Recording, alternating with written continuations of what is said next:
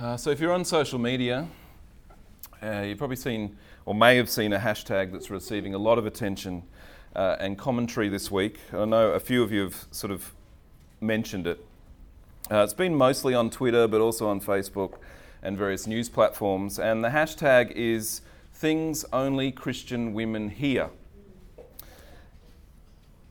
It's caused a bit of a stir. Uh, it was initiated by a Christian author and a blogger by the name of Sarah Bessey, who was commenting on the continued challenge that women face in the church. It's perfectly fine. It illustrates my point beautifully.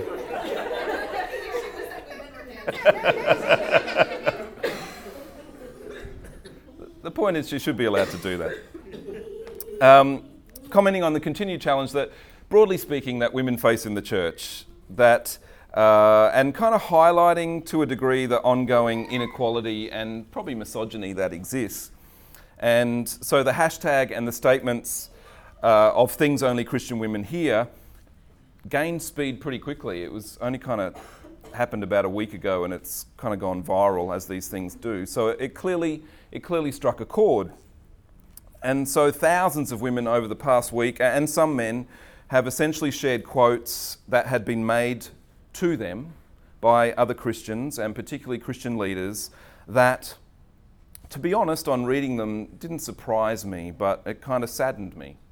The reality is that, broadly speaking, women continue to face sexism and double standards in church life. And some church denominations would even go as far to state that women can't be pastors, women can't be elders, uh, women can't be preachers, um, some would say that women cannot hold any position of authority over a man, and yet in the same breath, they would say and claim that men and women are equal. They would say they just have different roles. But I kind of figure if those roles are dictated by men and those roles are limited, then I don't see where the equality is in that. And so they use this term called complementarianism, which, in my opinion, has kind of become this polite word for patriarchy and oppression. And so the social media commentary picked up uh, hashtag things only Christian women hear. And it wasn't long before men waded in and men got offended and uh, challenged what was being said. And in some cases, they tried to do so politely. In other cases, most cases, they did so ignorantly. And in many instances, they commented quite aggressively and offensively, which really just served to prove the point. It really just highlighted that any talk of gender equality and any talk of Christian feminism is kind of generally met with great resistance and great aggression. And kind of all this discourse over the week reminded me of a poem that, that I shared on social media, but I'd like to share it with you. It's by an English writer and poet by the name of Wendy Cope. And it's titled He Tells Her. And it goes like this He tells her that the earth is flat, he knows the facts, and that is that. In altercations fierce and long, she tries her best to prove him wrong. But he has learned to argue well. He calls her arguments unsound and often asks her not to yell. She cannot win. He stands his ground. The planet goes on being round. In Luke chapter 14, we find Jesus, as we often do, in the home of someone at their table sharing a meal. And what he observes when he's there is people vying for the best seat at the table. But his response is, as Jesus' responses often are, countercultural. And so he challenges people to take the seat of the lowest and the least. And then in verse 12, he says this to the host When you give a luncheon or dinner, do not invite your friends, your brothers, your sisters, your relatives, or your rich neighbours if you do, they may invite you back, and so you will be repaid. But when you give a banquet, invite the poor, invite the crippled, the lame, the blind, and you will be blessed. So, what we know is that Jesus was no stranger to prejudice, he was no stranger to oppression and injustice, and he clearly understood who were the excluded people groups of his time. He had just witnessed in this scenario that we read in Luke chapter 14 the privileged and the powerful uh, vying for the best seat at the table. And essentially, his confronting challenge to them is not only take the seat of the least, but invite the least powerful and invite the least privileged to the table. And so, my takeaway from this is that who we invite to the table is important. What Jesus clearly states is that inviting those who are rarely invited to the table brings blessing to our lives. But it also bestows a value on people who are traditionally considered to have less value.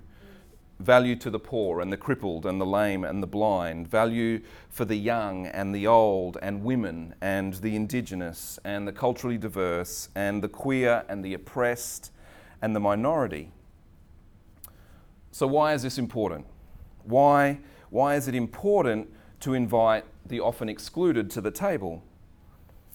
Well, I think it's important, and we'll discuss this, but I think it's important because I think that justice, sorry, injustice will always exist when the people who are most affected by decisions, when the people who are most affected by decision making processes are left out of the conversation. And we see it happen all too often.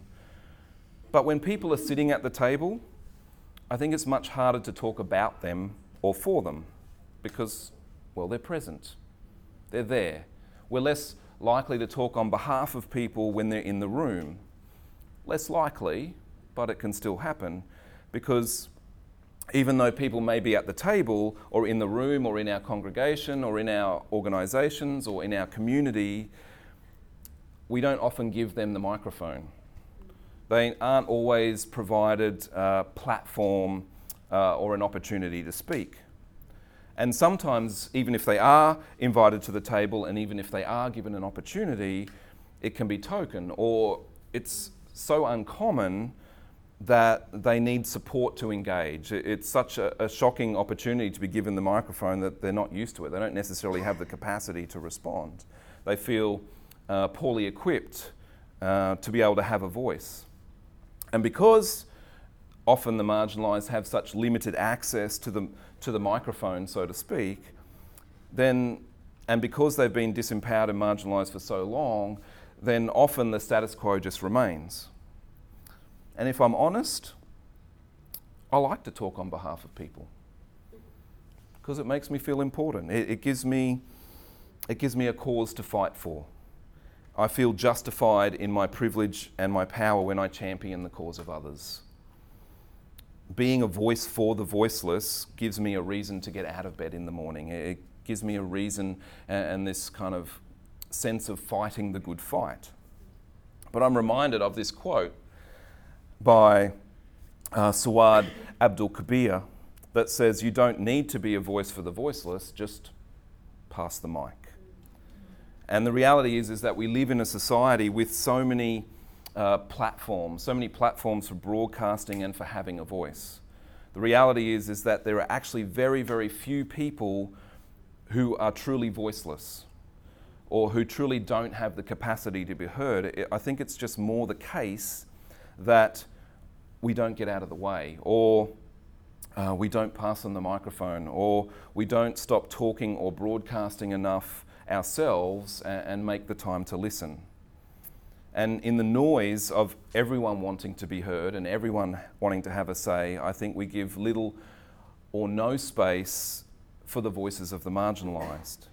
And there are actually less reasons to be a voice for the voiceless than we like to think. I think often our role is really to be giving voice to the voiceless. We, we should be passing the microphone. We're going to uh, go to conversation time in a moment, but I just, I just want to share a story.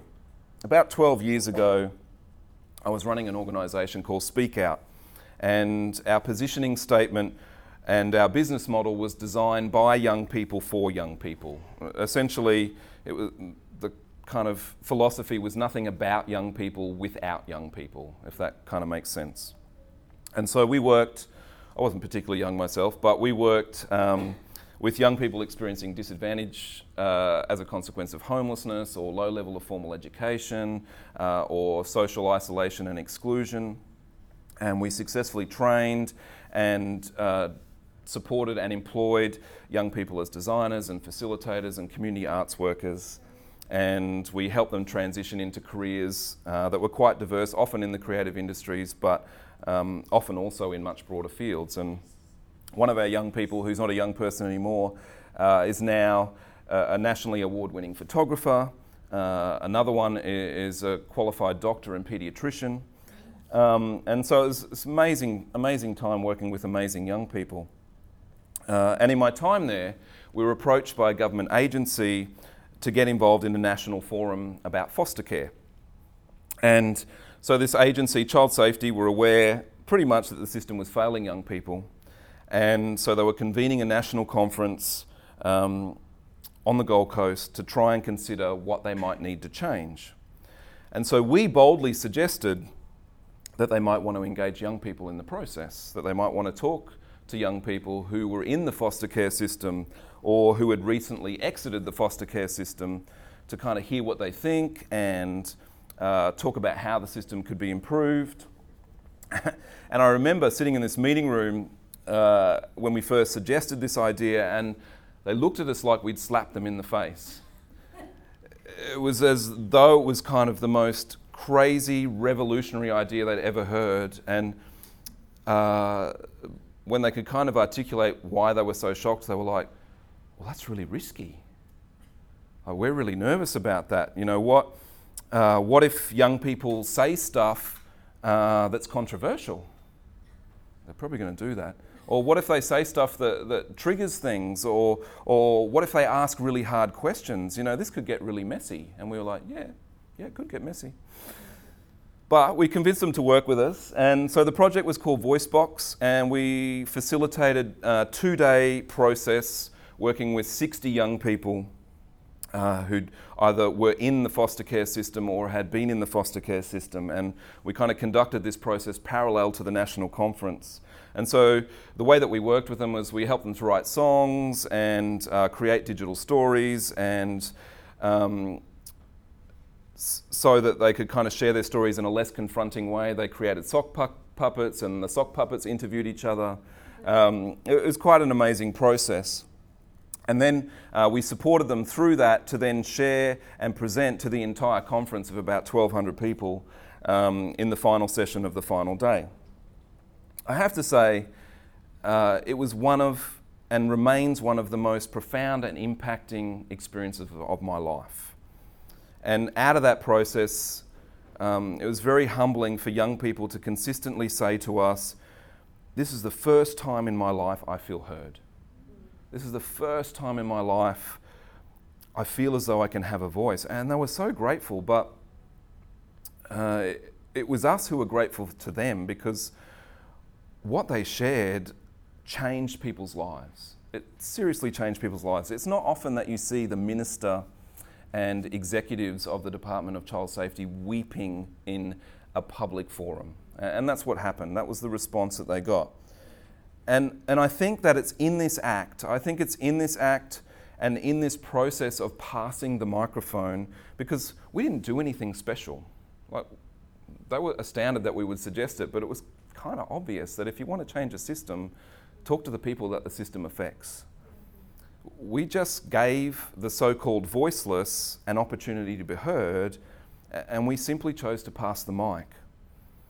And I think that it's in this process of passing the microphone that the church, that, that the body of Christ, can really play its pivotal role, can really play its important role, and give voice to the voiceless. When we operate at the margins as a body, I think we're at our best. I think I think we begin to understand our role.